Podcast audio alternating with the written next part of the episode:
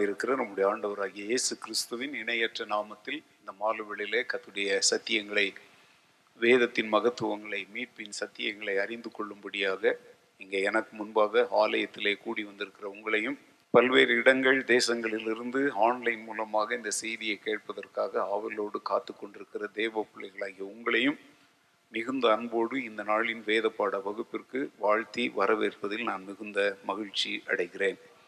ஹalleluya சிருஷ்டிப்பு முதல் நித்திய வாழ்வு வரை உள்ள வேதாகமத்தின் கருப்பொருளை மீட்பின் சத்தியங்கள் என்கிற தலைப்பிலே நாம் கடந்த ஒரு வருடம் ஒன்பது மாதங்களாக நாம் கற்றுக்கொண்டு வருகிறோம்.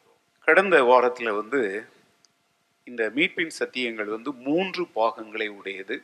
ஒவ்வொரு பாகமும் பதிமூன்று பதிமூன்று பாடங்கள் உடையது.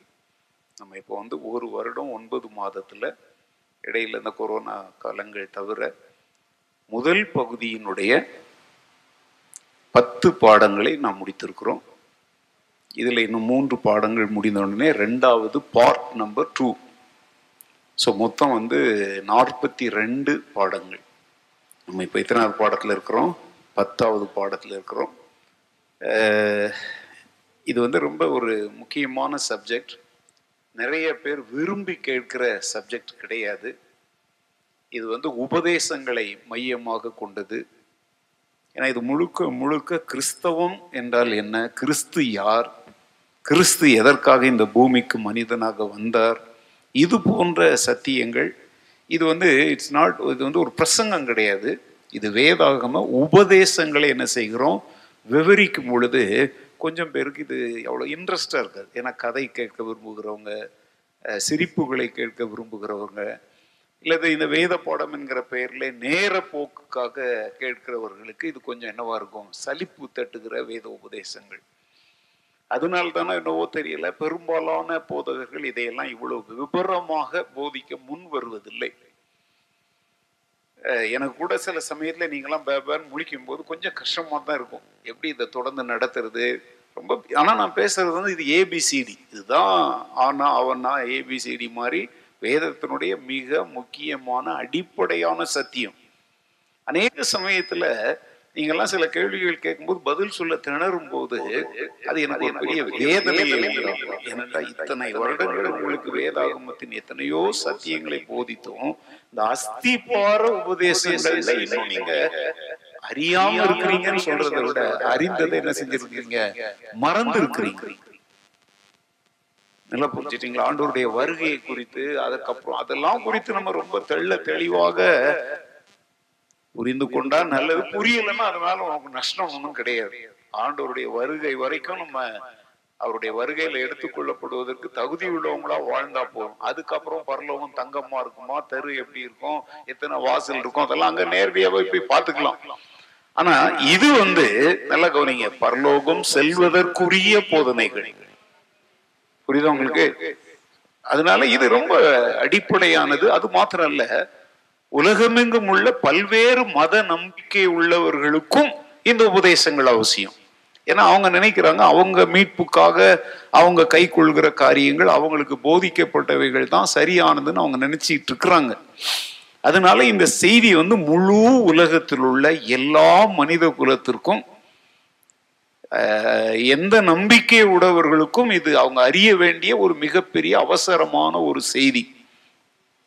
ஏன்னா வேதாகமத்தின் கருப்பொருளே மீட்பு தான். வேதாகமத்தின் கதாநாயகனே மீட்பர் தான். வேதாகமத்தில் உள்ள மக்களே மீட்கப்பட்ட மக்கள் தான். வேதாகமம் வாக்கு பண்ணுகிற நித்திய வாழ்வே மீட்கப்பட்ட மக்களுக்காகத்தான்.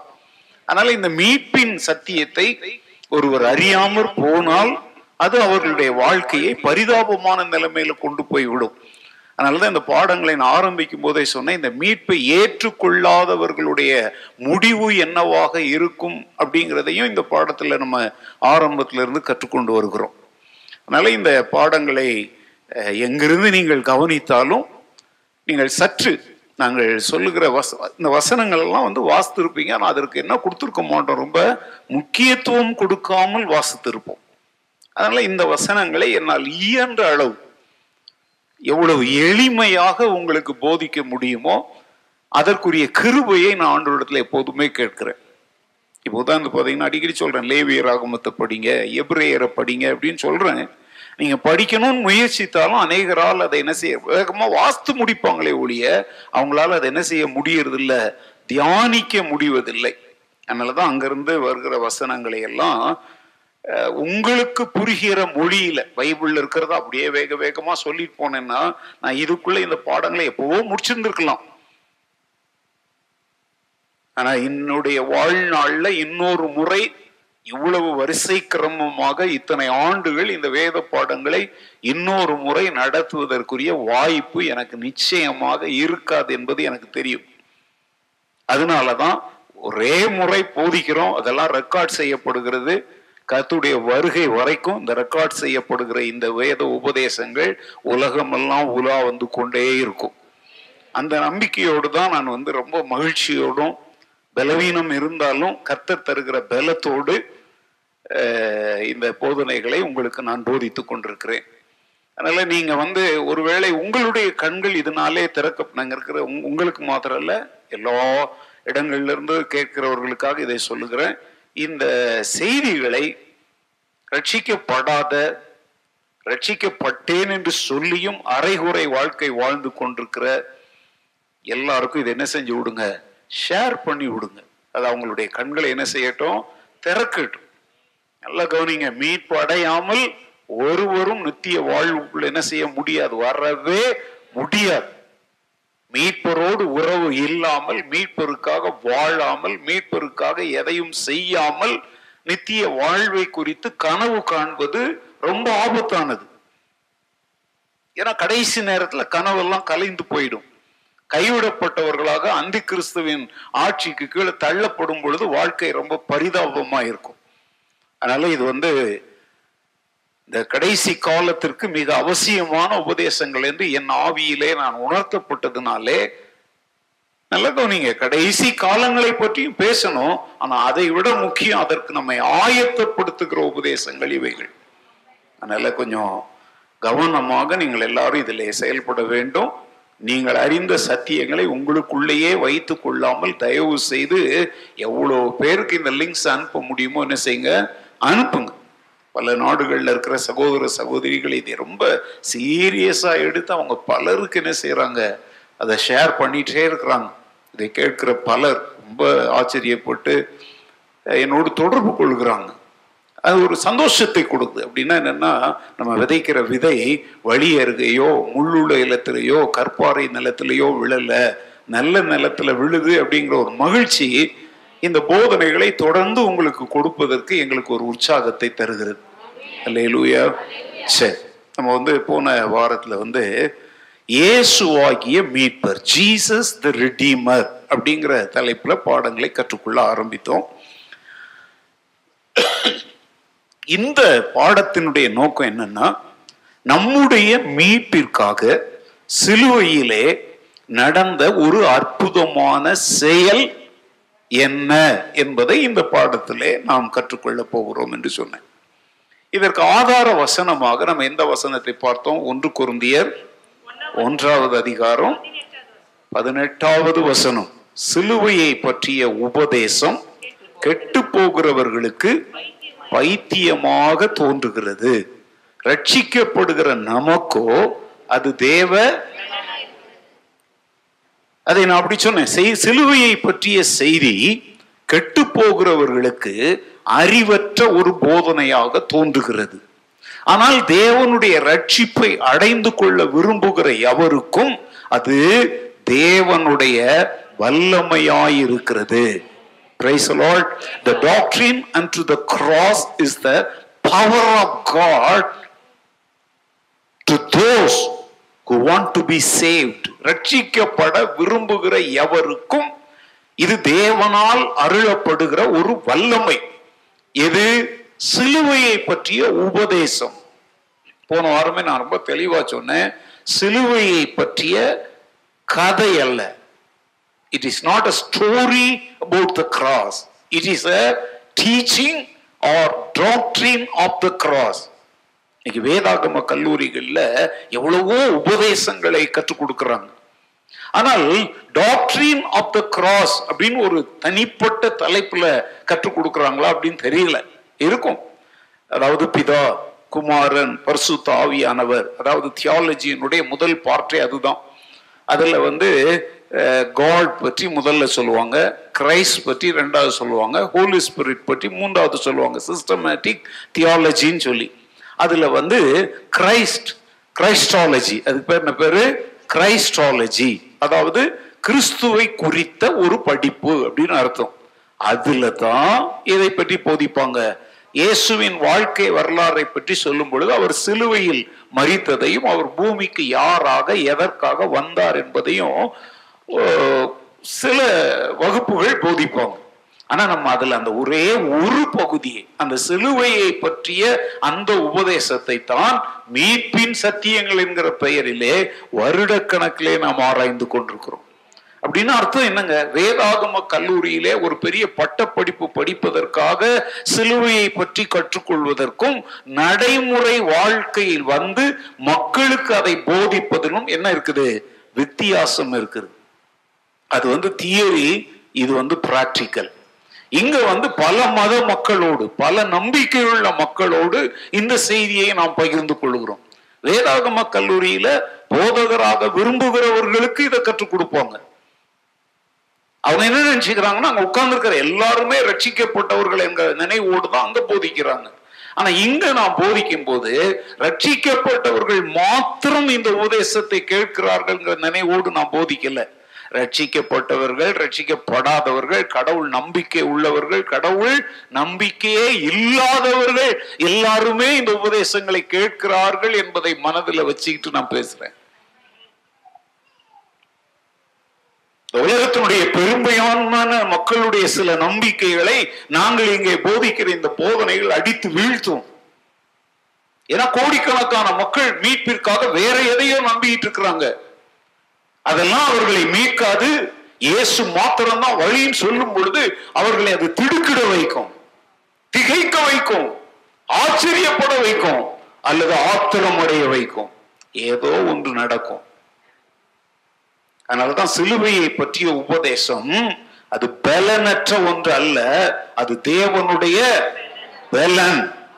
அல்ல மனித பலனாலே. அதை போன வாரம் உங்களுக்கு சொன்ன முன்னுரையாக மனிதன் அநேக மார்க்கங்களை உருவாக்குகிறான் அநேக உபதேசங்களை உருவாக்குகிறான் அநேக போதனைகளை அநேக தத்துவங்களை உருவாக்குகிறான். அது கொஞ்ச காலத்திற்கு அவன் உயிரோடு இருக்கிற காலங்களிலே அது ஒரு பலன் உள்ளதாய் காணப்படும். ஆனால் அவனுடைய காலங்களுக்கு பின்பு கொஞ்ச நாட்கள் கழிந்த பின்பு இன்னொருவன் இன்னொரு தத்துவத்தை கொண்டு வரும் பொழுது இந்த முந்தின மனிதன் கொண்டு வந்த மார்க்கம் தத்துவம் எல்லாம் என்ன செஞ்சிடும்? அப்படியே காலப்போக்கில் அப்படியே அழிஞ்சு போயிடும். ஆனால் இயேசு கிறிஸ்துவை பற்றிய அவர் மனிதகுல மீட்பிற்காக சிலுவையிலே செய்த அந்த அற்புதமான செயலை குறித்த செய்தி. இயேசு கிறிஸ்து சிலுவையில் மறித்து உயிர்த்தெழுந்த நாள் முதல் இன்று வரைக்கும் இடைவிடாமல் பிரசங்கிக்கப்பட்டு வருகிறது. இந்த செய்தியை அழித்து ஒழிக்க இந்த செய்தி உலகமெங்கும் பரவக்கூடாது என்பதற்காக எத்தனையோ சாம்ராஜ்யங்கள் தங்களுடைய முழு பலனோடு போராடின போதும் சிலுவையை பற்றிய உபதேசம் அடக்க அடக்க அது மீண்டும் மீண்டும் அடிக்கிற பந்து எழும்புவது போல இன்றைக்கு உலகம் எங்கும் ஒழித்து கொண்டே இருக்கிறது. அல்ல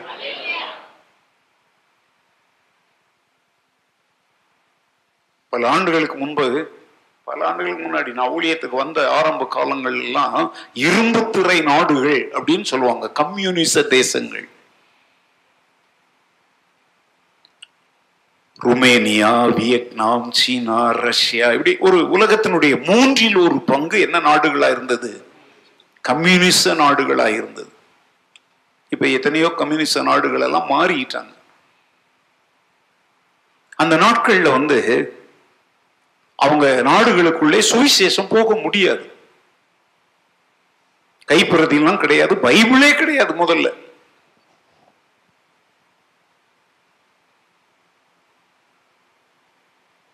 அப்போ மக்கள் எப்படிங்க ஆண்டவர் அறிந்து கொள்வாங்க? பைபிளை வந்து அங்கே பிரசங்கம் பண்ண முடியாது. சர்ச்செல்லாம் இருக்கும். பாஸ்டர் வந்து என்ன செய்யணும்னா அந்த ஞாயிற்றுக்கிழமை அவர் என்ன பிரசங்கம் பண்ண போறாரோ அதை முன்கூட்டியே அவர் எழுதி அந்த காலத்துல கம்ப்யூட்டர்ல இருக்குல்ல நினைக்கிறேன் எழுதி அதை அவங்க ஏரியாவில் இருக்கிற ஒரு ஆபீசர் கையில கொடுக்கணும். ரிலீஜியஸ் அஃபேர்ஸ் மினிஸ்டர்னு சொல்லுவாங்க.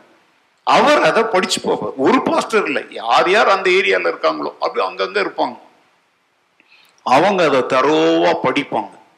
படிச்சுட்டு அவங்க அதுல அடித்தல் திருத்தல் இதை எடு அதை எடுன்னு சொல்லி சினிமாவில் தணிக்கைன்னு சொல்றாங்க அந்த மாதிரி பண்ணுவாங்க.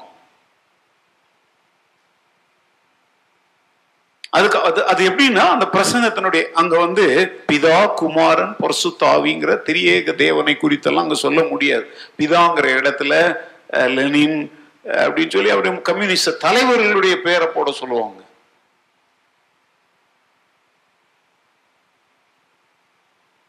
இங்கர்சால் கார்ல் மார்க்ஸ் லெனின் இவங்க தான் உங்களால் ஆராதனை செய்யப்பட வேண்டியவர்கள். அவர்களுக்கே மகிமை உண்டாவதாக. இப்படிலாம் பைத்தியக்காரத்தனமா பண்ணிட்டு இருப்பாங்க. வேற போத போதகர்களுக்கு வேற வழி கிடையாது. ஆனா ரகசியமாக காடுகள் மலைகள் குகைகள் அந்தரங்க இடங்களிலே ஆராதிப்பாங்க. செய்தி வெளி வந்தா அவங்க வாழ்க்கை முழுவதும் வெளியே என்ன செய்ய முடியாது? வரவே முடியாதபடி அதுக்கு பிறகு தான் இரும்பு திரை இப்ப நம்ம பாருங்க துணியில திரை போட்டிருக்கோம். இப்படி தூக்கி பார்த்தா அந்த பக்கம் என்ன இருக்குன்னு தெரியும். இரும்புல போட்டா யார் தூக்கி பார்க்க முடியும்? அந்த பக்கம் என்ன நடக்குங்கிறத அத மாதிரி இவங்களை அப்படி மறைத்து வைப்பாங்க கொடுமைகள் செய்வாங்க.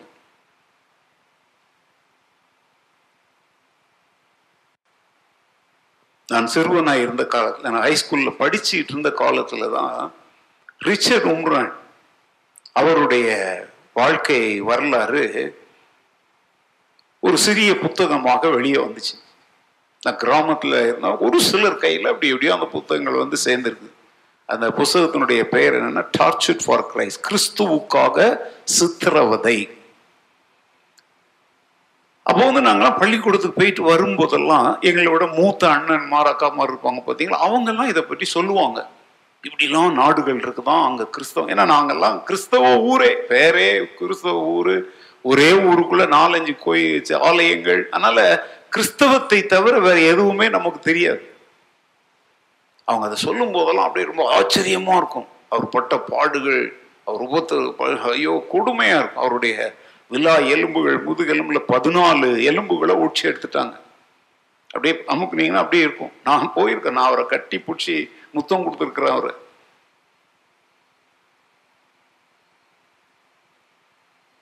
அந்த நாட்களில் வெறும் ருமேனியா மாத்திரம் இல்லை பல நாடுகள். ரஷ்யாலெல்லாம் ஐயோ சொல்லவே முடியாது. இன்றைக்கு சீன நாட்டில் அது நடந்துட்டு தான் இருக்கு. சீனாவில் இன்றைக்கும் அதே கொடுமைகள் செய்யப்பட்டு வருது. அவங்க எவ்வளவுக்கு எவ்வளவு கிறிஸ்தவர்களை அடக்கி நொறுக்க பார்க்குறாங்களோ அந்த அளவுக்கு கிறிஸ்தவம் என்ன செஞ்சுக்கிட்டே போகுது. வளர்ந்து கொண்டே போகுது. கூடவே ஒன்னையும் தெரிஞ்சுக்கோங்க. இன்றைக்கு விலை உயர்ந்த மிக அழகான தரமான வேதாகமங்கள் எல்லாமே கிறிஸ்தவ புத்தகங்கள் எல்லாமே எங்க தான் அச்சிடப்படுது ஏன்னா அவன் பிசினஸ் அவன் அதை செய்யறான் பாருங்க. ரொம்ப சீப்பா இந்தியாவில் வந்து ஒரு பைபிளை பிரிண்ட் பண்றதுக்கும் சீனாவில் ஒரு பைபிளை பிரிண்ட் பண்றதுன்னு பார்த்தீங்கன்னா அங்கே சீப்பா கிடைக்கும் நல்ல குவாலிட்டியாகவும் இருக்கும்.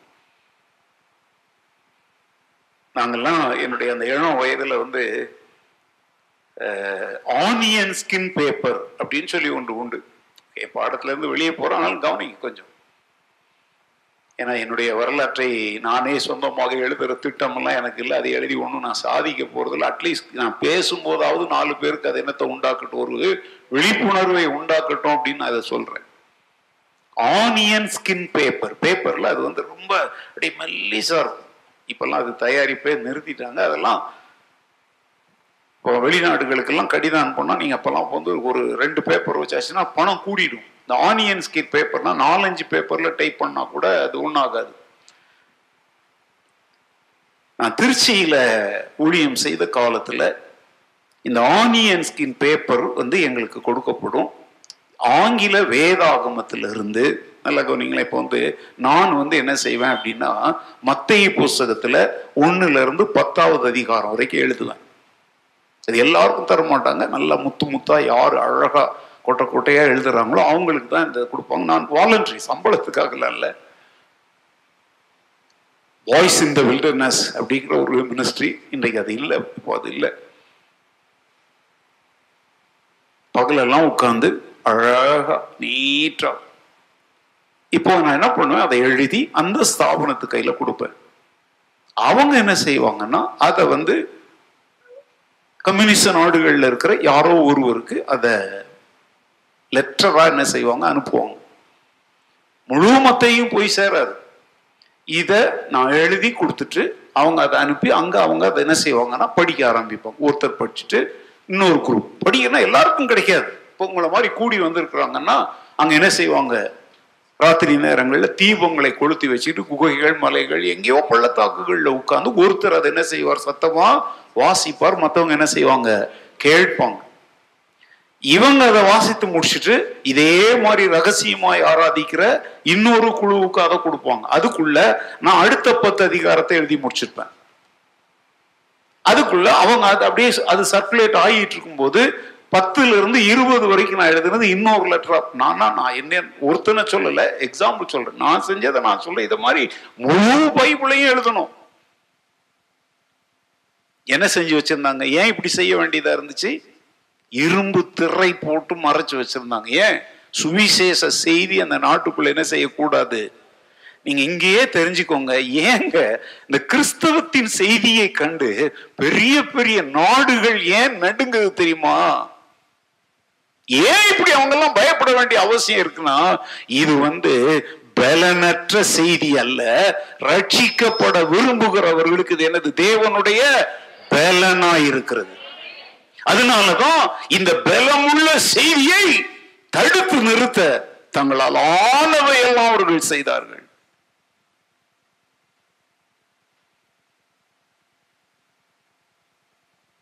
வடகொரியா இன்றைக்கு கூட நீங்க கேள்விப்பட்டீங்க மகா கொடுமையான ஆட்சி நடக்கிற ஒரு தேசம்.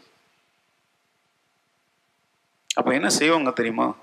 இந்த ராட்சத பலூன்கள் பார்க்குறோம் பார்த்தீங்களா இந்த சர்க்கஸ்லாம் நடந்த பெரிய ப- அந்த மாதிரி பலூன்களுக்குள்ள கிறிஸ்தவ சுவிசேஷ புத்தகங்கள் கைப்பிரதிகள் இதெல்லாம் உள்ள நிரப்பி இந்த பலூன்களை என்ன செய்வாங்க தெரியுமா? ஒரு நாட்டினுடைய எல்லையிலிருந்து ரஷ்யாவுக்குள்ள சீனாவுக்குள்ள ருமேனியாவுக்குள்ள அல்பேனியாவுக்குள்ள வியட்நாமுக்குள்ள வடகொரியாவுக்குள்ள அப்படின்னு சொல்லி அந்த பக்கத்து நாடுகள் விடுதலையா இருக்கிற நாடுகள்ல இருந்து இந்த ராட்சத பலூன்கள் ஹீலியம் அப்படிங்கிற ஒரு வாயு. அந்த ஹீலியம்ங்கிற வாயுவை அதுக்குள்ள நம்ம நிரப்பி விட்டுட்டோம்னா அதை எதுவும் என்ன செய்ய முடியாது? டேமேஜ் பண்ண முடியாது. இந்த பலூன்களை அப்படியே பறக்க விடுவாங்க. அது அது- அதில் வந்து ஒரு குறிப்பிட்ட மணி நேரங்களுக்கு அதில் அந்த ஹீலியம் வேலை செய்யும். அது என்ன செய்யும் அப்படின்னா இவங்க பறக்க விடும்போதே சரியாக அந்- அந்த அந்த கம்யூனிஸ்ட தேச எல்லைகளுக்குள்ள அது போற மாதிரி பறக்க விடுவாங்க. அது எங்கேயாவது போய் என்ன செய்யும்? ஒன்று வெடித்து செதறும் அல்லது தரையில விழுந்து உடையும். அப்போ என்ன செய்வாங்க தெரியுமா? அந்த ஊர்க்காரங்க அந்த மக்கள்லாம் ஓடி வந்து இது உள்ள என்ன இருக்குங்கிறத என்ன செய்வாங்க? நோக்கம் என்ன? எப்படியாகிலும் சுவிசேஷ விதை என்ன செய்யப்பட வேண்டும்? பாட்டில்கள்லங்க கிறிஸ்தவ செய்திகளை எழுதின பேப்பர்களை சொருவி கார்க் அப்படின்னு ஒன்று வரும். இப்பெல்லாம் கார்க்கே இல்லை. அந்த பாட்டில்களில் மூடுவாங்க. அந்த கார்க் வச்சு மரக்கட்டை மாதிரி இருக்கும். அதில் அடைச்சிட்டோம்னா எதுவுமே அதை ஒன்றும் செய்ய முடியாது. அது கடல்ல மிதந்து சில சமயம் அந்த நாடுகளுடைய கரையில போகும்போது சிலர் அதை என்ன செய்வாங்க? எடுத்து திறந்து பார்த்தா உள்ள என்ன இருக்கும்? வேதத்தின் பக்கங்கள் இருக்கும். நீங்களாம் இன்னைக்கு கையில வேதத்தை வச்சுக்கிட்டு தூங்கிட்டு இருக்குதுங்க. நான் இப்ப சொல்றதெல்லாம் நீங்க கேட்கும் பொழுது நான் போ சொல்றேன். இதுக்கு மேலேயும் நீங்க செயலற்ற கிறிஸ்தவர்களா இருப்பீங்க அப்படின்னா நீங்க எப்படி கிறிஸ்தவர்களா இருக்கிறீங்க அப்படிங்கிறத சிந்திக்க வேண்டும்.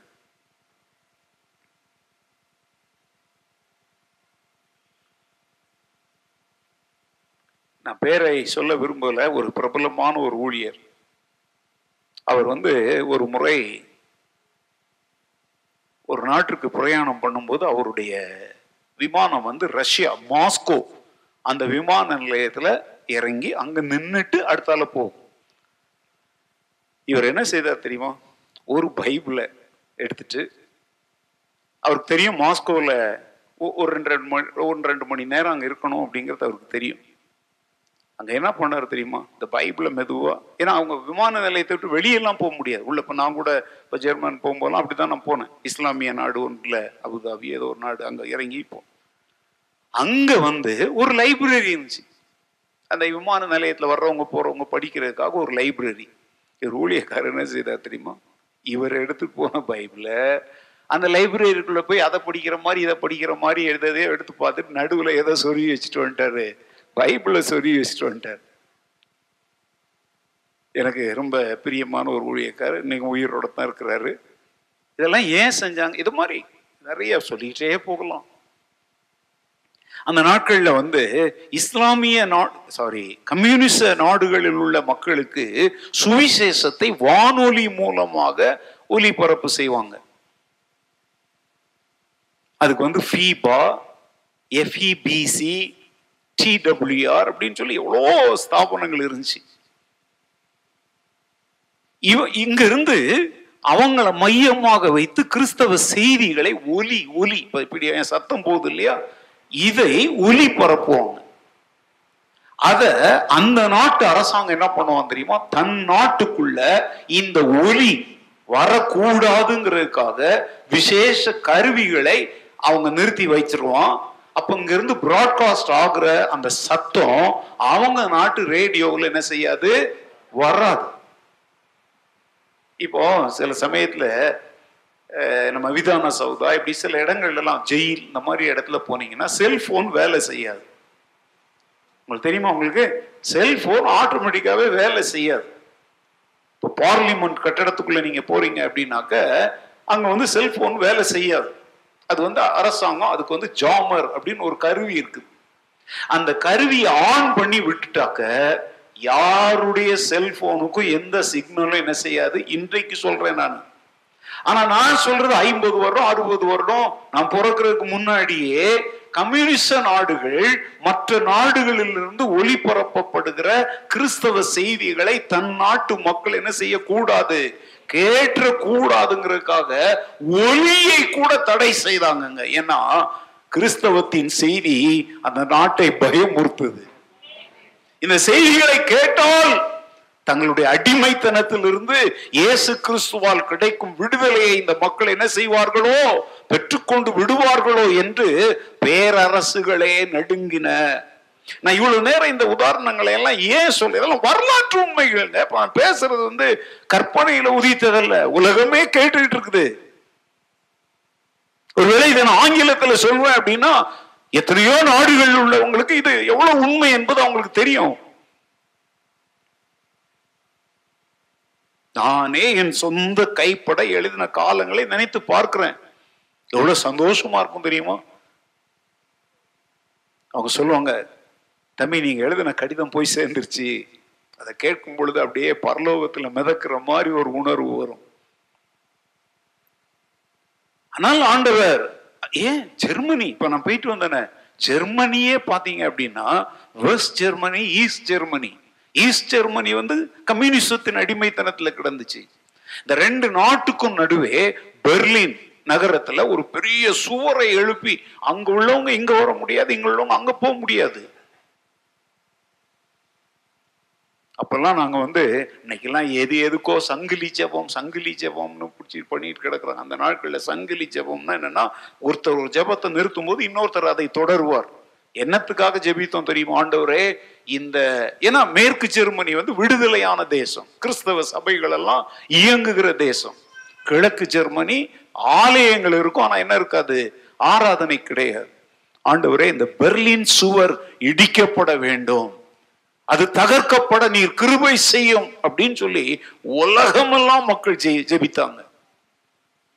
ஆனா எப்போ முழங்கால் பொடியிட்டாலும் இந்த பெர்லின் சுவர் அப்படியே கண்ணு முன்னால வந்து நிற்கும் ஆயிரத்தி தொள்ளாயிரத்தி எண்பத்தி ஆறாவது ஆண்டு இரத்த சாட்சிகளின் குரல் அப்படிங்கிற பத்திரிகையை ஆங்கிலத்திலிருந்து அது பல மொழிகள்ல வெளிவந்துச்சு. தமிழ் மொழியில முதல் முதலாக ஆயிரத்தி தொள்ளாயிரத்தி எண்பத்தி ஆறாவது வருடத்துல நான் வந்து அதை மொழிபெயர்த்து டெல்லியில் அதை அச்சிட்டு தமிழ் மக்களுக்கு அதை வழங்கினாங்க. அந்த காலத்துல கூட இந்த பெர்லின் சுவர் இருந்துச்சு. நான் சொல்ல எயிட்டிஸ் எயிட்டி சிக்ஸ் நான் சொல்றது அந்த காலத்திலேயே மகா கொடுமையான உபத்திரம். நீங்க தெரிஞ்சிருக்க உங்களுக்கு வாய்ப்பு இல்லை ஒருவேளை. சிலர் இங்க இருக்கிறவங்க பிறக்கல.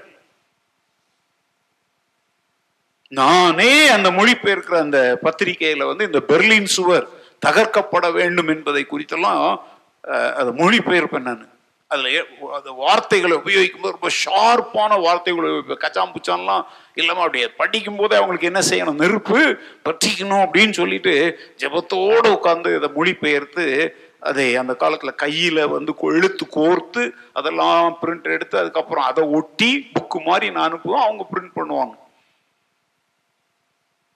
ரெண்டாயிரத்தி பதினேழாவது ஆண்டு வரைக்கும் அந்த மொழிபெயர்ப்பு அந்த பத்திரிகை வெளியே வந்துகிட்டு தான் இருந்துச்சு. ரெண்டாயிரத்தி பதினேழாவது ஆண்டுல நம்முடைய அரசாங்கம் இப்ப இருக்கிற இந்த அரசாங்கம் இது போன்ற கிறிஸ்தவ இதழ்கள் பத்திரிகைகள் புத்தகங்கள் வெளியாக கூடாதுன்னு சொல்லி என்ன பண்ணிட்டாங்க? தடை போட்டதுனால ரெண்டாயிரத்தி பதினேழுக்கு அப்புறம் அந்த பத்திரிகை எந்த மொழியிலும் என்ன செய்யல? வர முடியல. அப்படின்னா இன்னைக்கு கூட நம்ம எப்படிப்பட்ட ஒரு நாட்டுல வாழ்றோங்கிறத நீங்க தெரிஞ்சுக்கோங்க.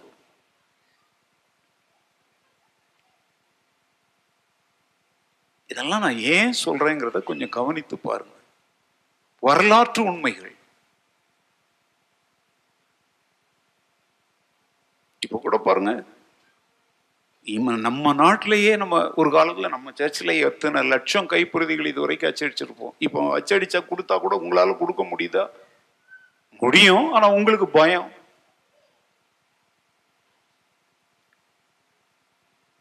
ஏன்?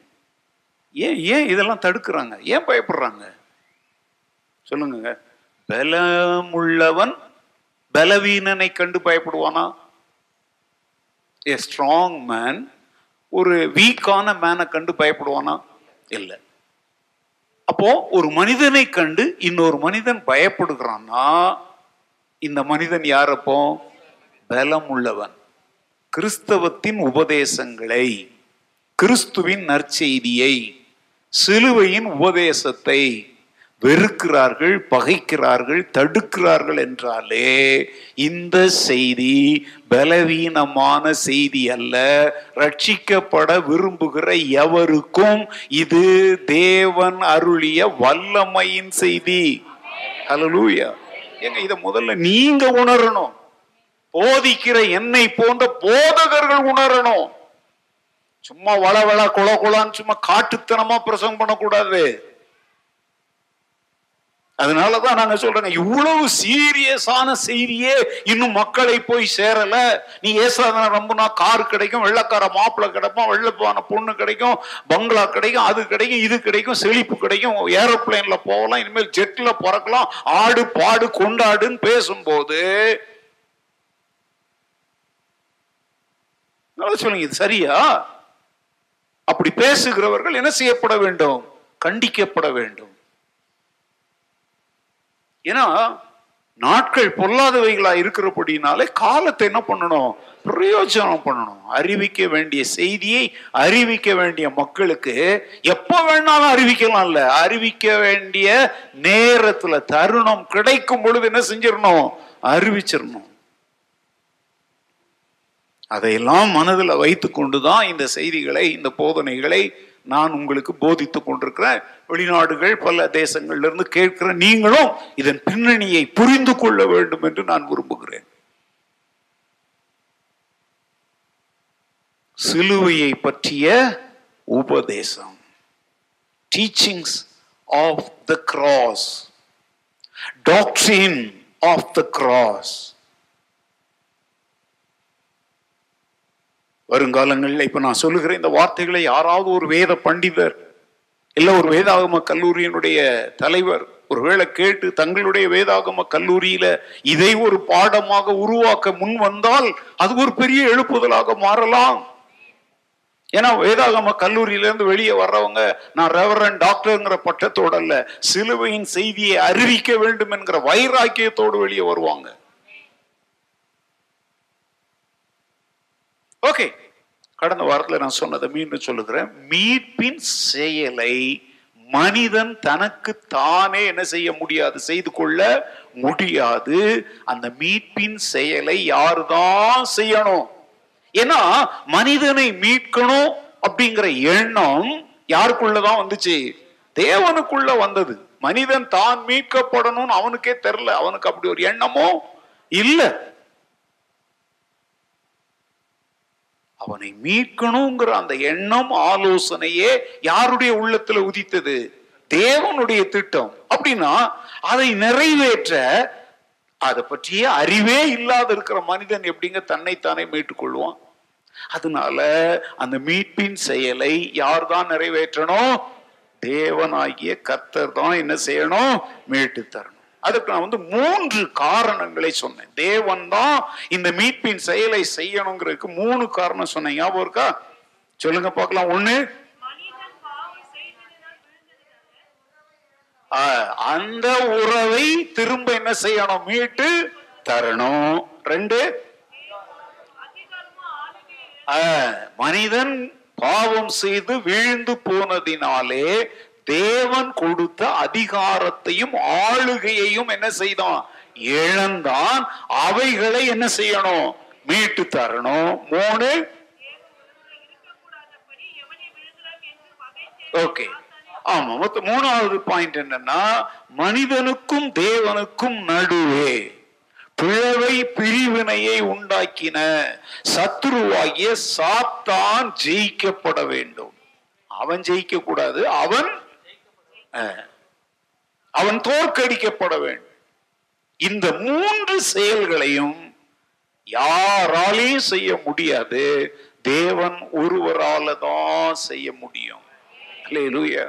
ஏன் கடவுள் இறங்கி வரணும்? ஏன் கடவுள் இறங்கி வரணும்? மூச்சுக்கு முன்னூறு தடவை கேக்குறிய. சரி நீ தான் செஞ்சு பாரு பார்க்கலாம். போ. உன்னையா நீ மத்தவங்களெல்லாம் ரசிக்க வேண்டாம். போ. உன்னை நீ ரசிக்குது சிலர் கேட்கிறாங்க எதுக்கு கடவுளே வந்தார்? எங்க கடவுள் செய்ய வேண்டியதை கடவுள் தான் செய்ய முடியும். அதனால அவர் அதற்காக தன்னைத்தானே தாழ்த்தி மனித உருவெடுத்து யாரும் அவரை நீங்க இப்படி வாங்கலாம் கேட்க கூட இல்லை. அந்த கேட்கணுங்கிற அறிவு கூட அவங்களுக்கு கிடையாது. இங்கதாங்க கிறிஸ்தவத்தினுடைய உன்னதமான உயிருள்ள பக்கத்தை உலகம் பார்க்கணும்னு இதை நான் சொல்றேன்.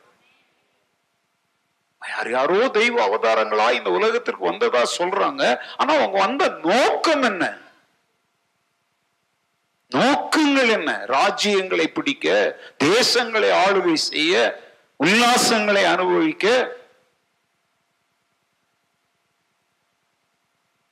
ஆனால் இயேசு கிறிஸ்து எந்த மண்ணையும் பிடித்து அவர் வந்து மகுடம் சூட்டி சிங்காசனத்துல உட்கார வரல.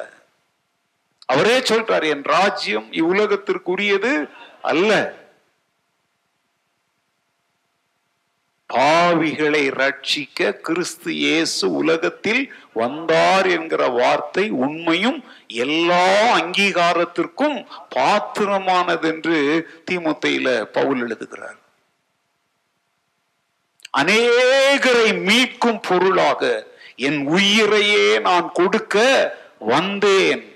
இழந்து போனதை தேடவும் கெட்டு போனதை ரட்சிக்கவும் மனுஷகுமாரன் உலகத்தில் வந்தார்.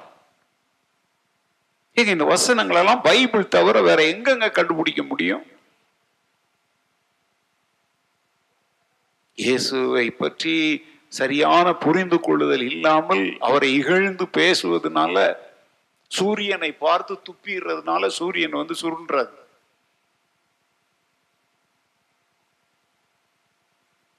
சூரியன் ரொம்ப சூடா இருக்கு. தூ அப்படின்னு துப்பிட்ட உடனே ஓகே அப்படின்ட்டு கண்ணை மூடிட்டு போயிடுமா? அது சூரியனுங்க. அதனால நான் சொல்றேங்க இயேசு கிறிஸ்துவுக்கு எதிராக அவருடைய சிலுவையின் உபதேசத்திற்கு எதிராக எவரும் எழும்பலாம். ஆனா அவங்க ஒருபோதும் என்ன செய்ய முடியாது. ஜெயிக்க? ஏன்னா இது அவருடைய ஒரு கற்பனையான கதையோ மனித மூளையில் உதித்த ஒரு தத்துவமோ அல்ல. அது அங்க பைபிள் அழகா சொல்லுது ரட்சிக்கப்பட விரும்புகிற எவருக்கும் அது தேவனுடைய பலன்னு சொல்லாதீங்க வல்லமைன்னு சொல்லுங்க பலன்னா ஸ்ட்ரென்த் வல்லமைன்னா இது பவர் ஹalleluya இந்த மீட்பின் செயல்ல ஒன்றை நாம கடந்த வாரம் கவனித்தோம். என்ன தெரியுமா? நாம் தேவனை விட்டு தூரமானவர்களாக பிரிக்கப்பட்டவர்களாய் கிடந்தோம். தேவன் நம்மள வேண்டான்னு தூரம் தள்ளல பிரிச்சு விடல. அதுக்கு என்ன வசனம் வாசித்தோம்? ஏசாயா ஐம்பத்தி ஒன்பது வசனம் ஒன்று ரெண்டு. என்ன படிச்சோம் இதோ ரட்சிக்க கூடாத படிக்கு கத்தருடைய கரம் குறுகி குறுகி போகவில்லை. கேட்க கூடாதபடிக்கு அவருடைய செவி மந்தமாகவும். மந்தமாகவும் இல்லை. உங்கள் அக்கிரமங்களே உங்களுக்கு உங்கள் தேவனுக்கும் நடுவாக பிரிவினை உண்டாக்குகிறது. உங்கள் பாவங்களே அவர் உங்களுக்கு செவி கொடாதபடிக்கு அவருடைய முகத்தை உங்களுக்கு மறைக்கிறது. என் முகத்தை எதுவும் அவருக்கு மறைக்கல. அவருடைய முகத்தை தான் ஏதோ ஒண்ணு எனக்கு மறைக்குது.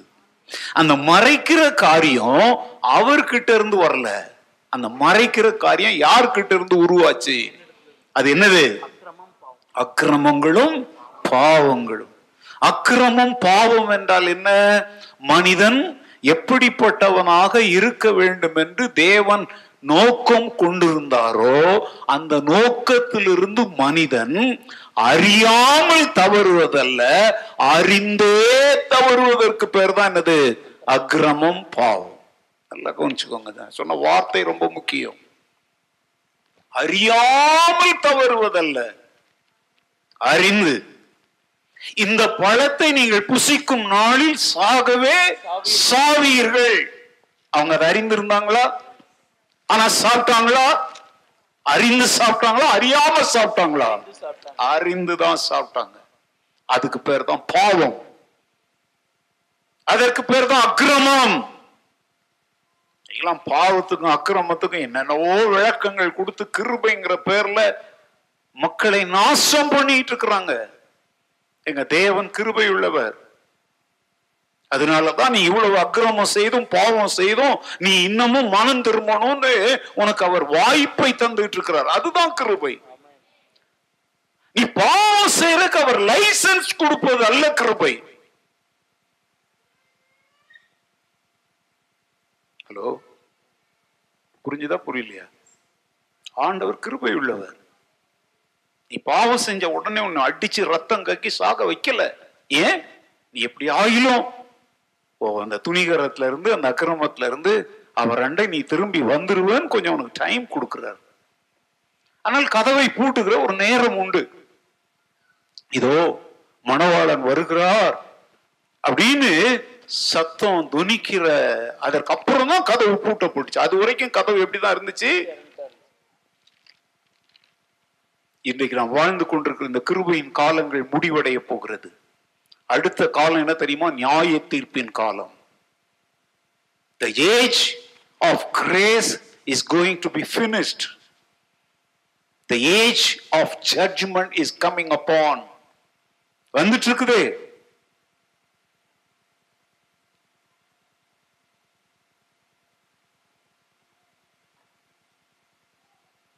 ஒரு பாடல் உண்டு. அவர் வருகையை எதிர்பார்க்கும் மாந்தருக்கு அவர் வருகை மிக பெரும் மகிழ்ச்சி. அவர் வருகையை எதிர்பாரா மாந்தருக்கு அவர் வருகை மகா பெரும் அதிர்ச்சி. வருகையை எதிர்பார்க்கிறவங்களுக்கு அது மகிழ்ச்சி. எதிர்பாராமல் கண்டதே காட்சி கொண்டதே கோலம் வாழ்றவங்களுக்கு அவருடைய வருகை நாள் என்னவா இருக்கும்? அதிர்ச்சியா இருக்கும் ஏன்னா அப்ப அங்க என்ன மூ என்ன என்ன கதவு மூடப்படும்? கிருபையின் கதவு மூடப்படும். அதற்கப்புறம் அது என்ன செய்யப்படாது? திறக்கப்படாது. இன்னைக்கெல்லாம் யாரும் இத பேச நான் கேட்கல. ஒருவேளை பேசுவாங்களா இருக்கும் அது புரியுற மாதிரி இருக்காது. இல்ல மக்களும் அப்படி கே அப்படி பேசுற பிரசங்கிமாறே என்ன செய்யறது இல்லை கண்டு கொள்வதும் இல்லை. இது இன்னைக்கு வந்து கலர் கலரான பவுடர் போட்டு பின்னால் புகை போட்டு ஆடுறதும் பாடுறதும் அரைகுறை நிர்வாணம் மாடர்ன் ட்ரெஸ்ஸு இந்த காலத்தில் போயிட்டு இருக்கிறாங்க. ஏன்னா ஆண்டவர் சொன்னார் லோத்தின் காலத்தில் நோவாவின் காலத்தில் பெண் கொடுத்தும் பெண் கொண்டு புசித்தும் குடித்தும் அவங்க வாழ்ந்தது போல மனுஷகுமாரன் வரும் காலத்திலும் அப்படியே நடக்கும் அப்படின்னு சொன்னார். அதுதான் இன்னைக்கு நடந்துட்டு இருக்குது. கடந்த சில மாதங்களாகவே நான் திரும்ப திரும்ப சொல்லிட்டு இருக்கிறேன் இந்த கொரோனா இந்த உலகத்துல ஒரு பெரிய மாற்றத்தை நிச்சயமாக ஏற்படுத்தும் அப்படின்னு நான் நம்பினேன்.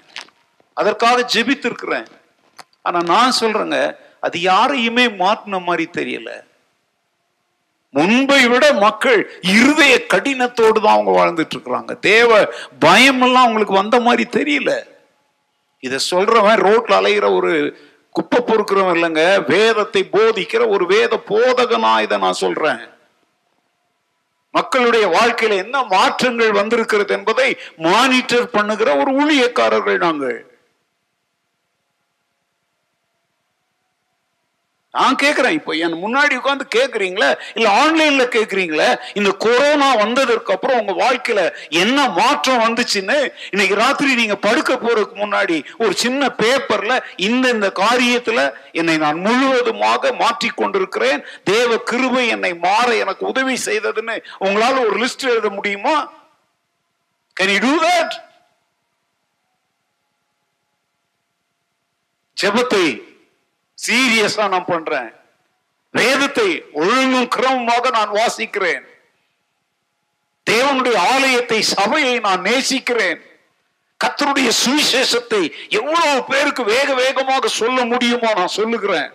உலகமெங்கும் தேவனுடைய ராஜ்யத்தின் செய்தி அறிவிக்கப்பட என்னால் என்ன தியாகங்கள் செய்ய முடியுமோ அதை நான் செய்து கொண்டிருக்கிறேன். இந்த ஞாயிற்றுக்கிழமை நான் பிரசங்கித்தது போல ஒளியில நடக்கிற யாரும் சகோதரர்களோடு எப்படி இருக்கணும்? ஐக்கியமா இருக்கணும். நான் வந்து சகோதர ஐக்கியத்துல குறைவுள்ளவளாய் குறைவுள்ளவனாய் இருந்தேன். இந்த கொரோனா காலத்திற்கு அப்புறம் தேவனுடைய வருகை சமீபம் என்பதை உணர்ந்து சரி செய்ய வேண்டிய காரியங்களை எல்லாம் நான் என்ன செஞ்சிருக்கிறேன்? லிஸ்ட் போட முடியுமா?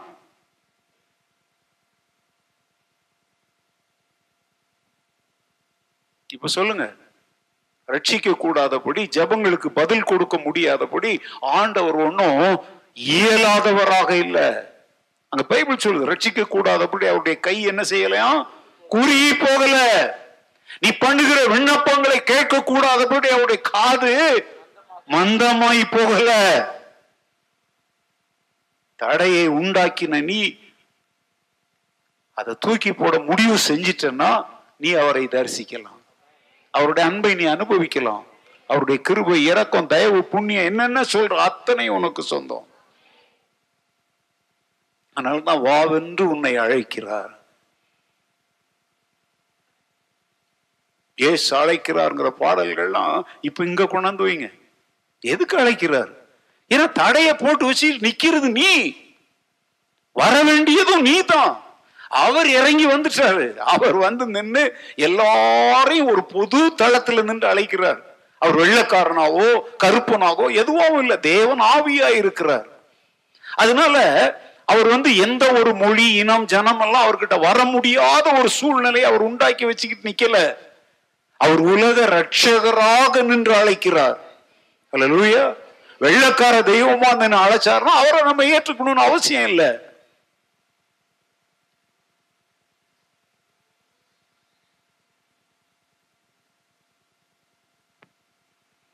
பாட்டு நம்ம பாடுறோம்ல.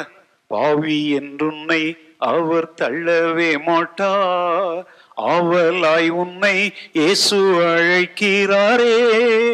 பாவி என்றுன்னை அவர் தள்ளவே மாட்டார் ஆவலாய் உன்னை இயேசு அழைக்கிறாரே. தயங்கி தாவி ஓடிவா தந்தை இயேசுவை சொந்தம் கொள்ளவா? தந்தை இயேசுவை சொந்தம் கொள்ளவா? ஏசு கிறிஸ்துவின் அன்பு என்றும் மாறாதது. ஏசு கிறிஸ்துவின் மாறா கிருபை என்றும் குறையாதது. ஏசு கிறிஸ்துவின்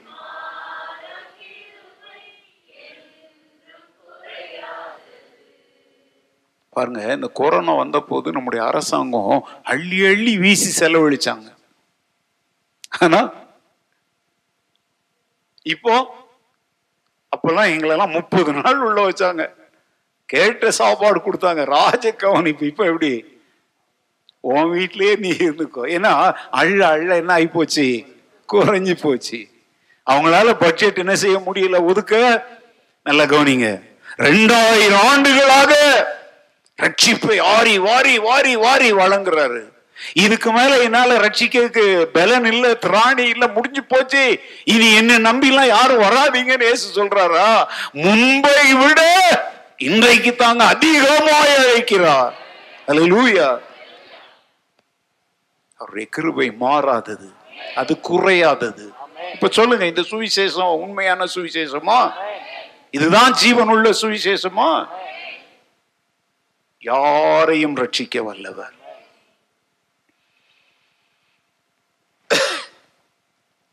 சரி நம்ம தேவனை விட்டு தூரமா இருக்கிறோம். தேவன் என்ன பண்ணாரு? ஒரு வசனத்தை வாசிங்க. ஏசாயா ஐம்பத்தி ஒன்பதாவது அதிகாரம் பதினைந்தாவது வசனத்தை பாருங்க. ஐசாயா 59 நைன் வேர்ஸ் சத்தியம் தள்ளுபடி ஆயிற்று பொல்லாப்பை விட்டு விலகுகிறவன் கொள்ளையாகிறான். இதை கர்த்தர் பார்த்து நியாயமில்லை என்று விசனம் உள்ளவர் ஆனார் ஏங்க இந்த வசனத்தை இன்னொருத்தர் நீங்களே படிங்க. அதனுடைய அதை ரசிச்சு ருசிச்சு படிங்க பார்க்கலாம். சத்தியம் அஹ்.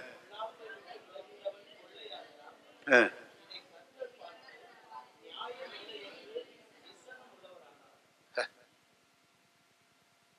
நான் அதை வாசிக்கிறேன் கவனிங்க. ஏன் ஏன் நான் வந்து சும்மா இதெல்லாம் உங்களுக்கு ஒரு இன்ட்ரெஸ்ட்காக நான் அதை மொழிபெயர்த்து வச்சிருக்கிறேன். சத்தியம் தள்ளுபடி ஆயிற்று.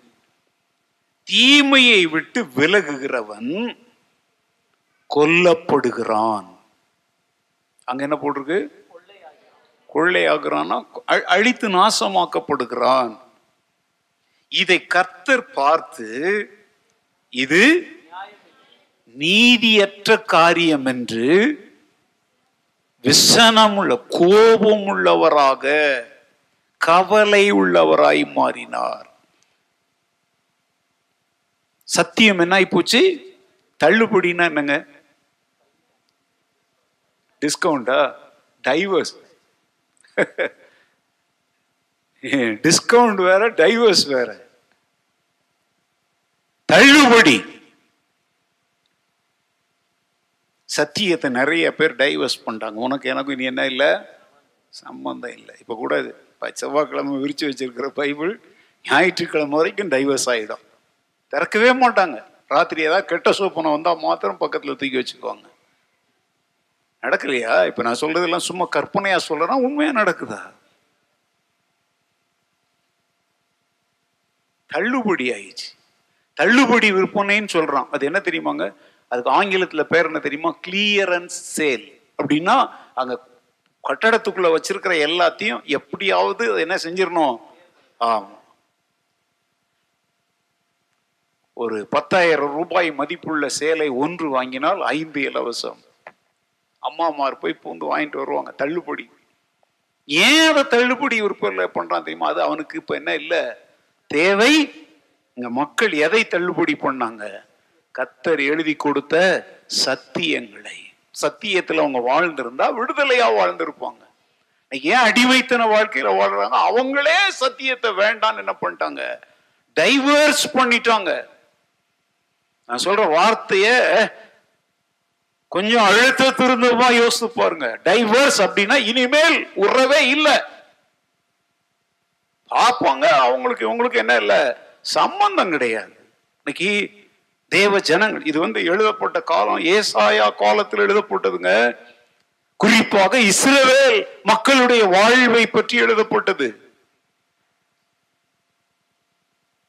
சத்தியத்தை விரும்புவார் இல்லை ஒருவேளை எவனாவது சத்தியத்தை விரும்பி தீமையை பொல்லாப்பை பாவத்தை அக்கிரமத்தை செய்ய மாட்டேன்னு சொல்லி ஆண்டவருக்காக வாழ்வேன் தனித்து நின்னா அவனை எல்லாரும் என்ன செய்யறாங்க கதைய முச்சிடுறாங்களாம் அதான் அவன் கொள்ளையாகுறான்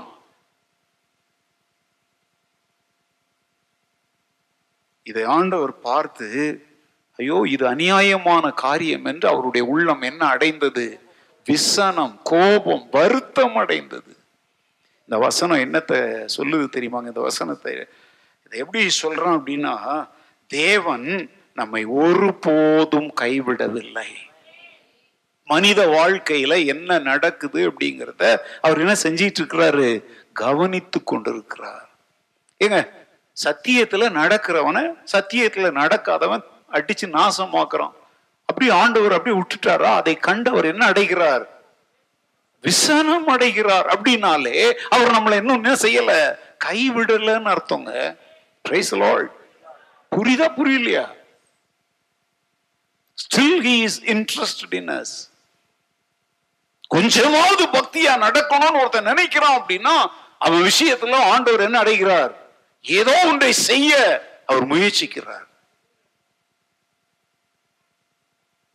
நீதி நிமித்தம் சத்தியத்து நிமித்தம் தேவனுடைய சிலுவையின் உபதேசத்து நிமித்தம் நாம் மற்றவர்களாலே ஒடுக்கப்படும் பொழுது ஆண்டவர் அதை கவனிக்கிறார்.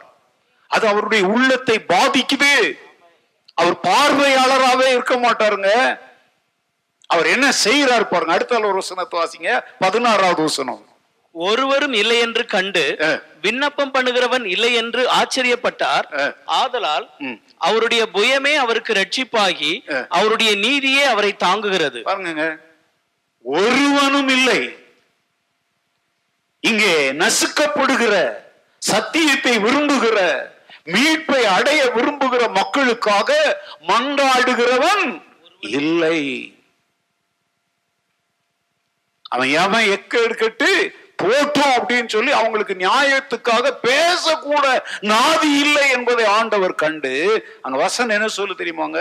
ஆச்சரியம் அடைந்தாராம் என்னால் உருவாக்கப்பட்டு என்னால் மீட்கப்பட்டு என்னால் வழி நடத்தப்பட்டு என்னால் போஷிக்கப்பட்டு என்னால் பாதுகாக்கப்பட்டு என்னால் ஆசீர்வதிக்கப்பட்டு வாழ்ந்து கொண்டிருக்கிற மக்களோ இப்படி நடந்து கொள்ளுகிறார்கள் என்று தன் ஜனங்களுடைய அந்த பரிதாப நிலைமையை குறித்து ஆண்டவர் என்ன அடைந்தாராம்? ஆச்சரியம் அடைகிறார் அதனால அவர் என்ன செய்தார் தெரியுமா? சரி நியாயத்துக்காக நீதிக்காக சத்தியத்திற்காக மனித குல ரட்சிப்புக்காக எவனும் எதுவும் செய்யற மாதிரி இல்லைன்னு சொல்லி அவருடைய புயமே அவருக்கு ரட்சிப்பாகியது.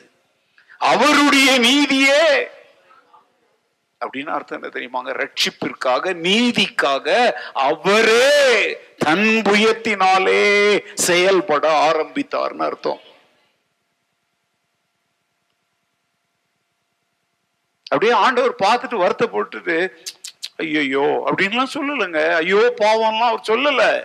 பாவப்பட்ட மக்களுக்காக தன் கரத்தின் ப- ஒரு முறை அவர்களை எகிப்திலிருந்து மீட்பதற்காக பலத்த கரத்தினாலும் ஓங்கிய புயத்தினாலும் அவர்களை விடுவித்தார். இப்போ அவருடைய கரங்களையே ஆணிகள் அடிக்க அவர் ஒப்பு கொடுத்தார்.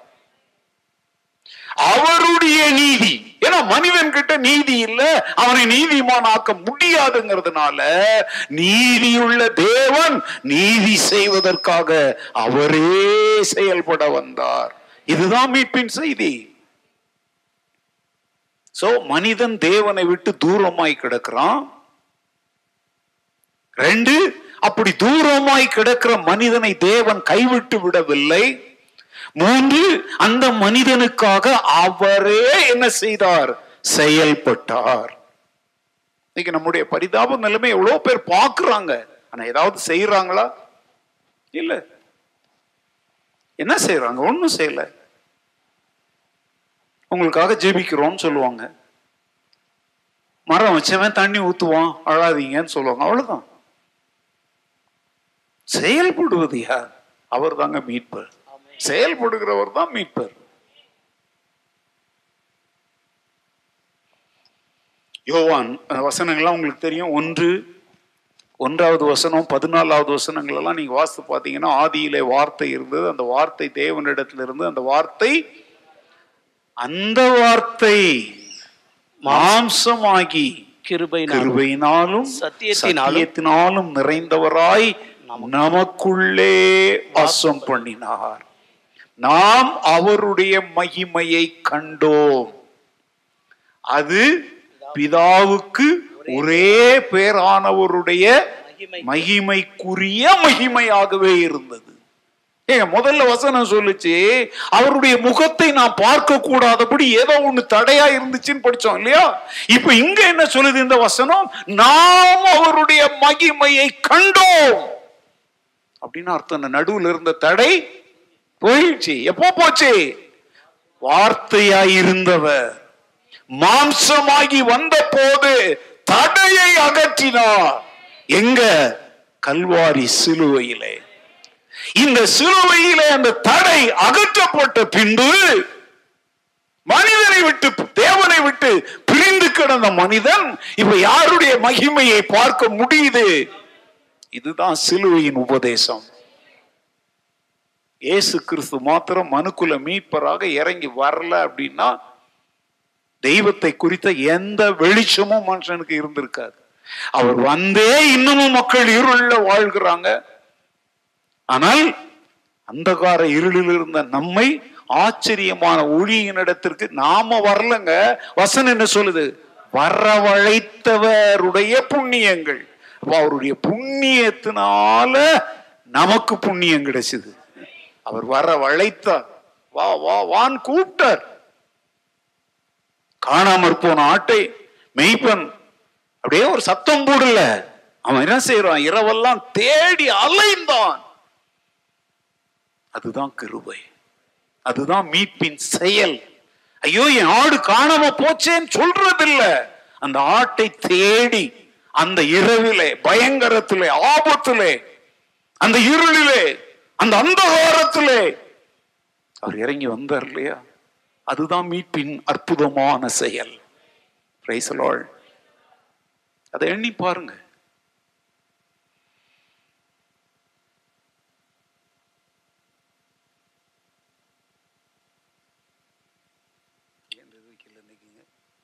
டைமர் எங்க காணும்? சரி. அந்த சிலுவையில் நடந்த அற்புதமான செயல் அதைத்தான் இப்போ விவரித்துட்டு இருக்கிறேன் அது வேற ஒன்றும் இல்லை. கர்த்தராகிய மீட்பராகிய இயேசு கிறிஸ்து நமது பாவங்களை சுமந்து தீர்த்தார். இந்த செயலை செய்வதற்காக அப்படி திடீர்னுலாம் அவர் குதிக்கல. அவர் ஆதி முதலாகவே தேவனால் என்ன செய்யப்பட்டார்? ஆயத்தம் செய்யப்பட்டார். வசனத்தை வாசித்தா உங்களுக்கு புரியும். யோவான் ஒன்றாவது அதிகாரம் இருபத்தி ஒன்பதாவது வசனம். மனப்பாடமாவே சொல்லலாம். யோவான் ஒன்று இருபத்தி ஒன்பது. மறுநாளிலே யோவான் இயேசு இயேசுவை தன்னிடத்தில் வர கண்டு இதோ உலகத்தின் பாவத்தை சுமந்து தீர்க்கிற தேவ ஆட்டுக்குட்டி. இதோ உலகத்தின் பாவத்தை பாவத்தை சுமந்து சுமந்து தீர்க்கிற தேவ ஆட்டுக்குட்டி என்றான். அதுவரைக்கும் மனிதர்களுடைய பாவங்களுக்காக என்னது பலியாக்கப்பட்டுச்சு? ஆட்டுக்குட்டிகள். அது தேவ ஆட்டுக்குட்டி இல்லை. அது அவங்க அவங்க வளர்த்த ஆட்டுக்குட்டிகள். ஆனா இப்போ மனுக்குலத்தின் பாவங்களை மன்னிப்பதற்காக மீட்பதற்காக அங்க என்ன சொல்லுது? இதோ உலகத்தின் பாவத்தை சுமந்து தீர்க்கிற அறகுறையில விடுறல்ல. முழுமையான மீட்பை தருகிற முழுமையான ரட்சிப்பை தருகிற தேவ ஆட்டுக்குட்டி. அலலூயா அப்ப இந்த ஆட்டுக்குட்டி யாருடைய ஆட்டுக்குட்டி? யாரால் ஆயத்தம் செய்யப்பட்டவர்? எபிரேயர் பத்தாவது அதிகாரம் ஐந்தாவது வசனத்தை பாருங்க. Hebrews chapter ten verse five ஆகையால். அவர் உலகத்தில் பிரவேசிக்கும் போது. பலியையும் காணிக்கையும் நீர் விரும்பவில்லை. ஒரு சரீரத்தை எனக்கு ஆயத்தம் பண்ணினீர். அவர் உலகத்தில் வந்தபோது பலியையும் காணிக்கையையும் நீர் விரும்பவில்லை. ஒரு சரீரத்தை எனக்கு ஆயத்தம் பண்ணினீர் என்றார். அப்ப அதுக்கு முந்தைய அவர் எதில் இருக்கல? ஏங்க, இப்படி அக்கௌண்ட்டையா இருப்பாங்க சரீரத்தை ஆயத்தம் பண்ணினீர் அப்படின்னா அதற்கு முன்பு அவர் எதுல இருக்கல? ஏன்னா தேவன் யாரா இருக்கிறார் புரியுதா உங்களுக்கு? அப்போ சரீரத்தில் வந்த போதுதாங்க அவர் மீட்பராய் மாறுகிறார். அதைத்தான் பிலிப்பியர் ரெண்டுல அவர் பிதாவுக்கு சமமாய் இருப்பதை கொள்ளையாடின பொருளாக எண்ணாமல் தம்மை தாமே வெறுத்து அடிமையின் அந்த இதை பற்றி இங்க சொல்றார். நான் உலகத்தில் வந்தபோது நீர் பலியையும் காணிக்கையும் என்கிட்ட எதிர்பார்க்கல. பலியாக காணிக்கையாக என் சரீரத்தையே ஒப்பு கொடுக்கும்படி மரியாளின் வயிற்றிலே ஒரு சரீர உருவத்தில் நான் பிறக்கும்படி நீர் செய்தீர் என்று இயேசு சொன்னதாக இங்க வசனம் சொல்லுது அல்லேலூயா அப்போ சரீரத்தில் வாழ்ந்து சரீரத்தில் பாவம் செய்து சரீர வாழ்வில் தேவனை விட்டு பிரிக்கப்பட்டு கிடக்கிற மனிதனுக்கு மீட்பை கொடுப்பதற்காக ஆவியாயிருக்கிற தேவன் சரீரத்தில் பிறக்க வேண்டியதாயிற்று.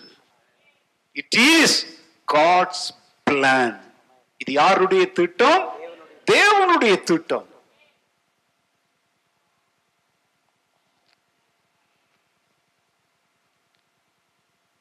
யோவான் மூன்று பதினாலு பாருங்க.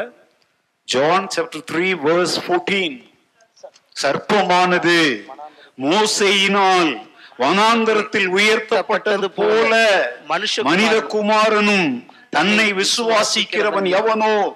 அவன் கெட்டு போகாமல் அழிந்து போகாமல் கெட்டு போகாமல் நித்திய ஜீவனை அடையும்படிக்கு படிக்கு. உயர்த்தப்பட வேண்டும். கவனிங்க. இந்த இந்த வசனம் எழுதப்பட்ட போது வசனம் இது இயேசு கிறிஸ்தனுடைய சிலுவை மரணத்திற்கு முந்தின காரியம்.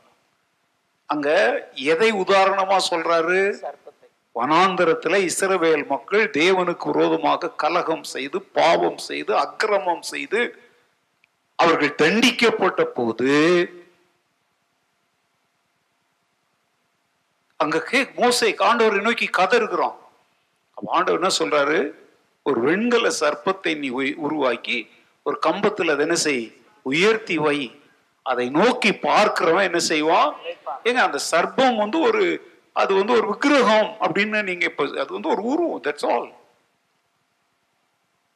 அதாவது சர்ப்பத்தினால் சாகிறவனை சர்ப்பத்தை கொண்டே ஆண்டவர் அவனை பிழைக்க வைக்கிறார். நம்ம அதனால தான் இப்படி பாடுறோம். எங்களை வாழ வைக்க. அவர் பாடுறாரு வெண்கல. ஆனா நம்ம உண்மையில அதனுடைய அர்த்தம் என்ன? சிலுவையில் தொங்கி நீரே. நோக்கி பார்த்ததினால் உம்மை நோக்கி பார்த்ததினால் பிழைத்து கொண்டோமையா உம்மை நோக்கி பார்த்ததினால் பிழைத்து கொண்டோமையா. ஒப்பு கொடுத்தீரையா உம்மையே எனக்காக உலகின் ரட்சகரே உன்னத பலியாக ஒப்பு கொடுத்தீரையா உண்மையே பலியாக. அவர் ஆவியாக இருந்து வந்திருந்தா தன்னை ஒப்பு கொடுக்க வாய்ப்பு இல்லைங்க. சரீரத்துல வந்தாதான் ஒப்பு கொடுக்க முடியும். அதுதான் பலி அதுதான் காணிக்கை. அதற்கு முன்பு மக்களுடைய பாவ மன்னிப்பிற்காக காணிக்கைகளும் பலிகளும் கொடுக்கப்பட்டன. இப்போ ஆண்டவர் பூரண பலியாக அழிந்து போகிற உலக பொருட்கள் ஆடுகள் மாடுகள் மிருகங்கள் பறவைகள் பொருட்களை காணிக்கையாக கொடுக்க வராமல் தன்னையே தன் சரீரத்தையே விலையாக கொடுக்க இயேசு வந்தார். அப்போ அதுவரைக்கும் செலுத்தப்பட்டு வந்த பறவைகள் மிருகங்கள் பொருட்கள் இந்த காணிக்கைகளுக்கும் பலிகளுக்கும் என்ன வந்தாச்சு? முடிவு! தன்னையே நமக்காக பலியாக கொடுத்தவர். இன்னைக்கு நம்ம இடத்துல கேட்பது என்ன தெரியுமா? நீங்கள் இப்பிரபஞ்சத்திற்கு ஒத்த வேஷம் தெரியாமல் உங்கள் மனம் புதிதாகிறதுனாலே என்ன ஆகுங்கள்? உங்கள் சரீரங்களை அவருக்கு என்னவா ஒப்பு கொடுங்கள்? ஜீவ தேவனுக்கு பிரியமான ஜீவ பலியாக. ஒப்பு கொடுக்க வேண்டும் என்று தேவனுடைய இரக்கங்களை முன்னிட்டு உங்களை நான் என்ன செய்கிறேன்? இன்றைக்கு கூட நான் சொல்றேங்க ஞாயிற்றுக்கிழமையில காணிக்கை போடுறோம். என்னென்னவோ பேர்ல பொருத்தனை காணிக்கை அந்த என்னென்னவோ கொடு. ஆண்டவருக்கு அது திருப்தியை தராது. அவருக்கு நீ தான் தேவை. அதனாலதான் உண்மையா இந்த அர்த்தத்தை புரிந்து கொண்டவங்க என்ன சொல்லுவாங்க தெரியுமா? என்னையே தருகிறே. பலியாக என்னையே தருகிறேன்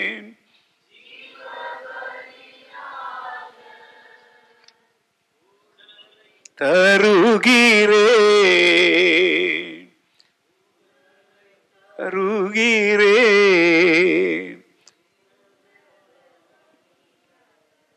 அஹ் ஆமா இப்ப இந்த காலத்துல வந்து எல்லா பாட்டுங்களையும் கேட்டுவிட்டு கொஞ்சம் பெர்க்மான்ஸ் பாட்டுலாம் பாடுங்கப்பா.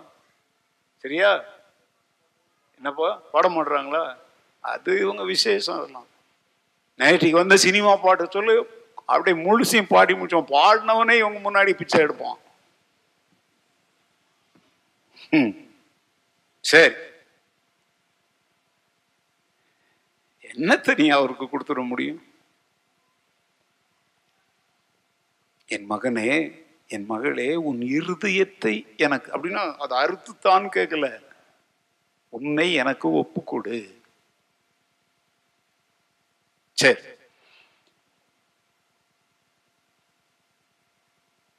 சர்ப்பமானது மோசையினால் வனாந்திரத்தில் உயர்த்தப்பட்டது போல் மனிதகுமாரனும் தன்னை விசுவாசிக்கிறவன் எவனோ அவன் கெட்டு போகாமல் நித்திய ஜீவனை அடையும்படிக்கு என்ன செய்யப்பட்டார்? உயர்த்தப்பட்டாரா? இதெல்லாம் யாருடைய திட்டம்? நித்- நித்தியத்தில் மீட்பின் திட்டம். The plan of redemption in eternity நித்திய நித்திய காலமா இது திட்டமிடப்பட்ட ஒன்று. இப்ப சொல்லுங்க மீட்பின் கிரியையை தேவன் தான் செய்யணும்னு ஆரம்பத்துல சொன்ன இப்ப சொல்லுங்க யார் செஞ்சா? ஒன்றை சொல்லி நான் உங்களை வீட்டுக்கு அனுப்ப விரும்புகிறேன். இயேசு நமக்காக என்ன ஆனார்? பலியானார். சரி இப்ப இந்த வசனத்தை வாசிக்கும் போது உங்களுக்கு அது புரியும். இந்த வசனம் வந்து நல்லா நீங்க பழைய ஏற்பாட்டில் வந்து லேவிராகமும் ஒன்று நாளா பார்ப்பது லேவியராகமும் ஒன்று நாலு. சீக்கிரம். அது தன் பாவ நிவர்த்திக்கென்று அங்கீகரிக்கப்படும்படி தன் கையை அதன் தலையின் மேல் வைத்து. கர்த்தருடைய சந்நிதியில் அந்த காளையை கொல்ல கடவன். அப்பொழுது ஆரோனின் குமாரராகிய ஆசாரியர்கள் அதன் இரத்தத்தை எடுத்து அதை ஆசாரிப்பு கூடார வாசலில் இருக்கிற பலிபீடத்தின் மேல் சுற்றிலும் தெளிக்க கடவர்கள். அவ- பின்பு அவன் அந்த சர்வாங்க தகன பலியை தோல் உரித்து அதை சந்து சந்தாக துண்டிக்க கடவன். அப்பொழுது ஆசாரியனாகிய ஆரோனின் குமாரர் பலிபீடத்தின் மேல் அக்கினியை போட்டு அக்கினியின் மேல் கட்டைகளை அடுக்கி அவன் குமாரராகிய ஆசாரியர்கள் துண்டங்களையும் தலையையும் கொழுப்பையும் பலிபீடத்தில் உள்ள அக்கினியில் இருக்கிற கட்டைகளின் மேல் அடுக்கி வைக்க கடவர்கள். அதன் குடல்களையும் தொடைகளையும். நல்லா கவனிங்க. இந்த பலியை எப்படி செலுத்தணும் அப்படிங்கறக்குரிய வழிமுறைகளை அங்க சொல்றாரு. அதுல ஒரே ஒரு குறிப்பை சொல்லி உங்களை நான் அனுப்புறேன். பலியாக கொடுக்கப்படுகிற அந்த காளை. அதை கொண்டு வந்து என்ன செய்யணும் அப்படின்னாக்க பாவ நிவர்த்திக்காக அது என்ன செய்யப்பட போகுது? பலியிடப்பட போகுது. அதை பலியிடுறதுக்கு முன்னாடி அந்த காளையின் தலையின் மேல் அவர்கள் தங்கள் கைகளை என்ன செய்யணும்? கவனிங்க எல்லாரும். எதை வைக்கணும்? கைகளை வைக்கணும். நாங்க இதை ஒப்புவிக்கிறோம். மனிதருடைய பாவ நிவர்த்திக்காக இந்த காளை கொல்லப்படுவதற்கு நாங்கள் ஒப்புக்கொள்ளுகிறோம். நாங்கள் இதை ஒப்பு கொடுக்கிறோம் நாங்கள் இதை அங்கீகரிக்கிறோம்.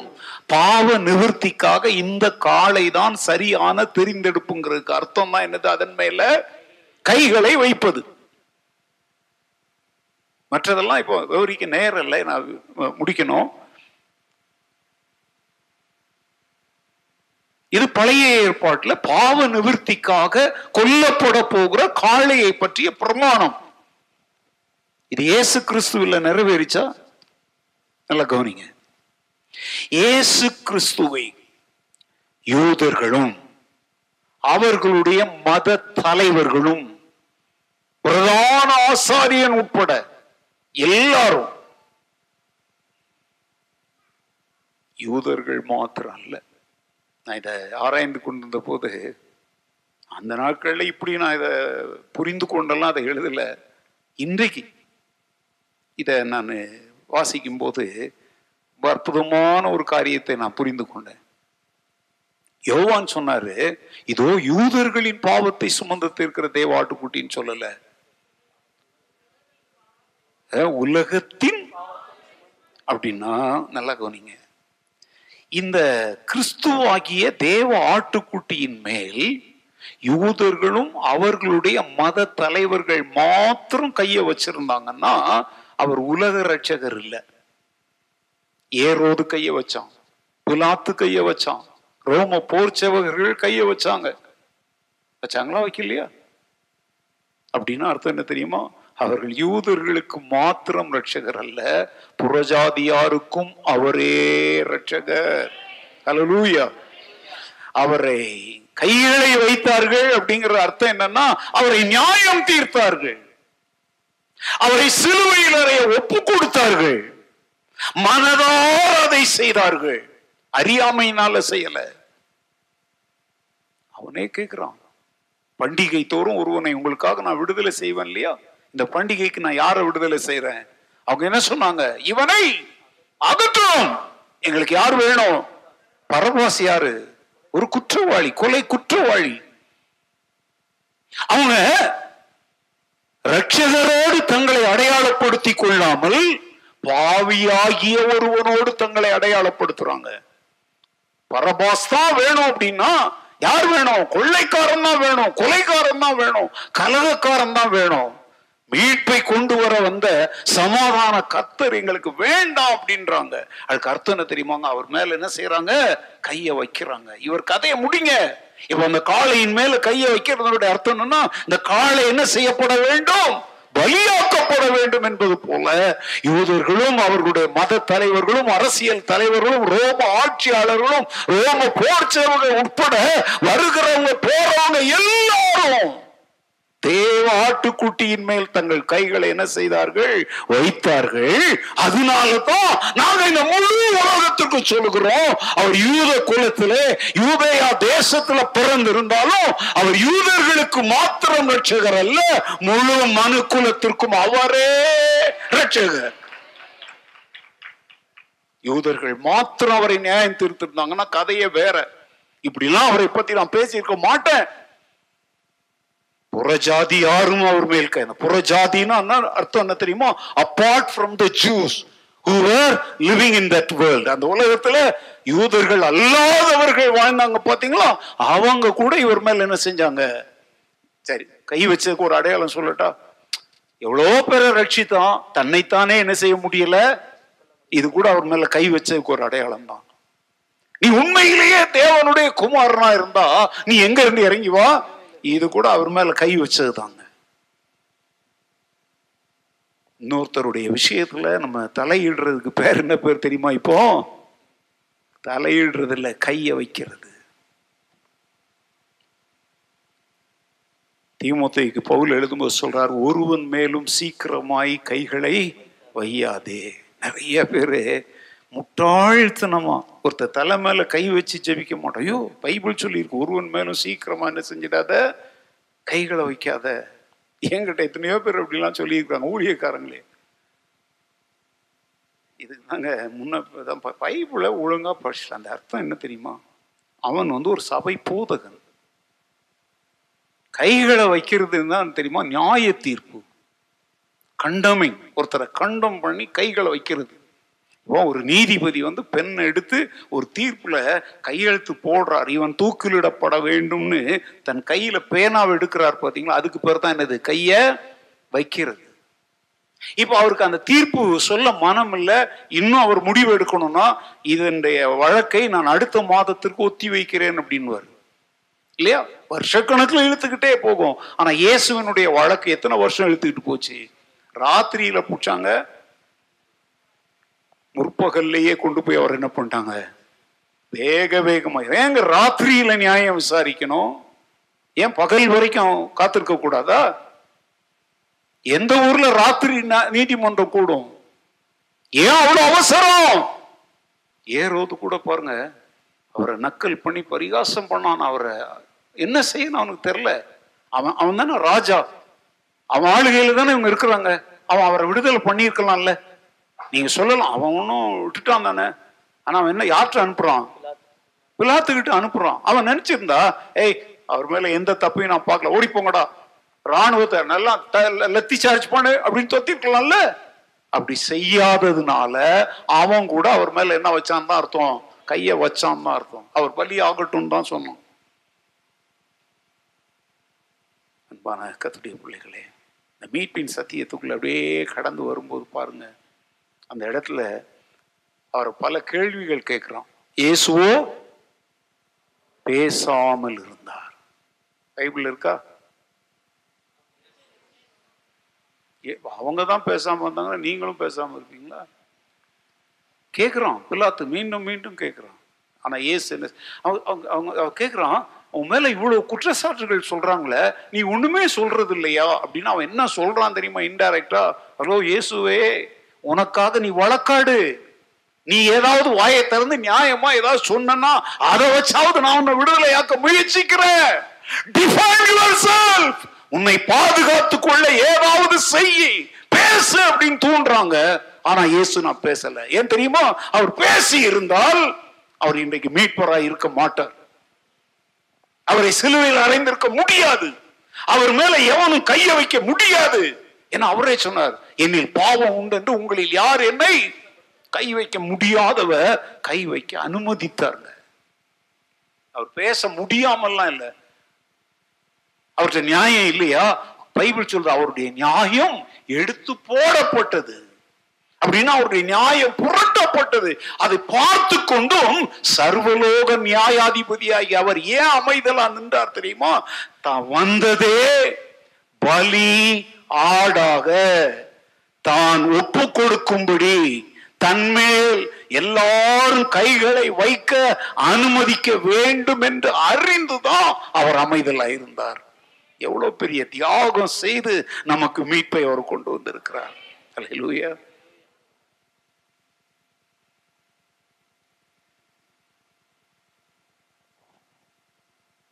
சோ இயேசு கிறிஸ்து சிலுவையில மறித்த பொழுது முழு உலகத்திற்குமான இரட்சகராக மரித்தார் என்பதற்கு இந்த லேவியர் ஒன்று நான்கிலிருந்து சொல்லப்படுகிற வசனங்கள் புதிய ஏற்பாட்டில் இயேசு கிறிஸ்துவாகிய தேவ ஆட்டுக்குட்டியின் மூலமாக என்ன செய்தது?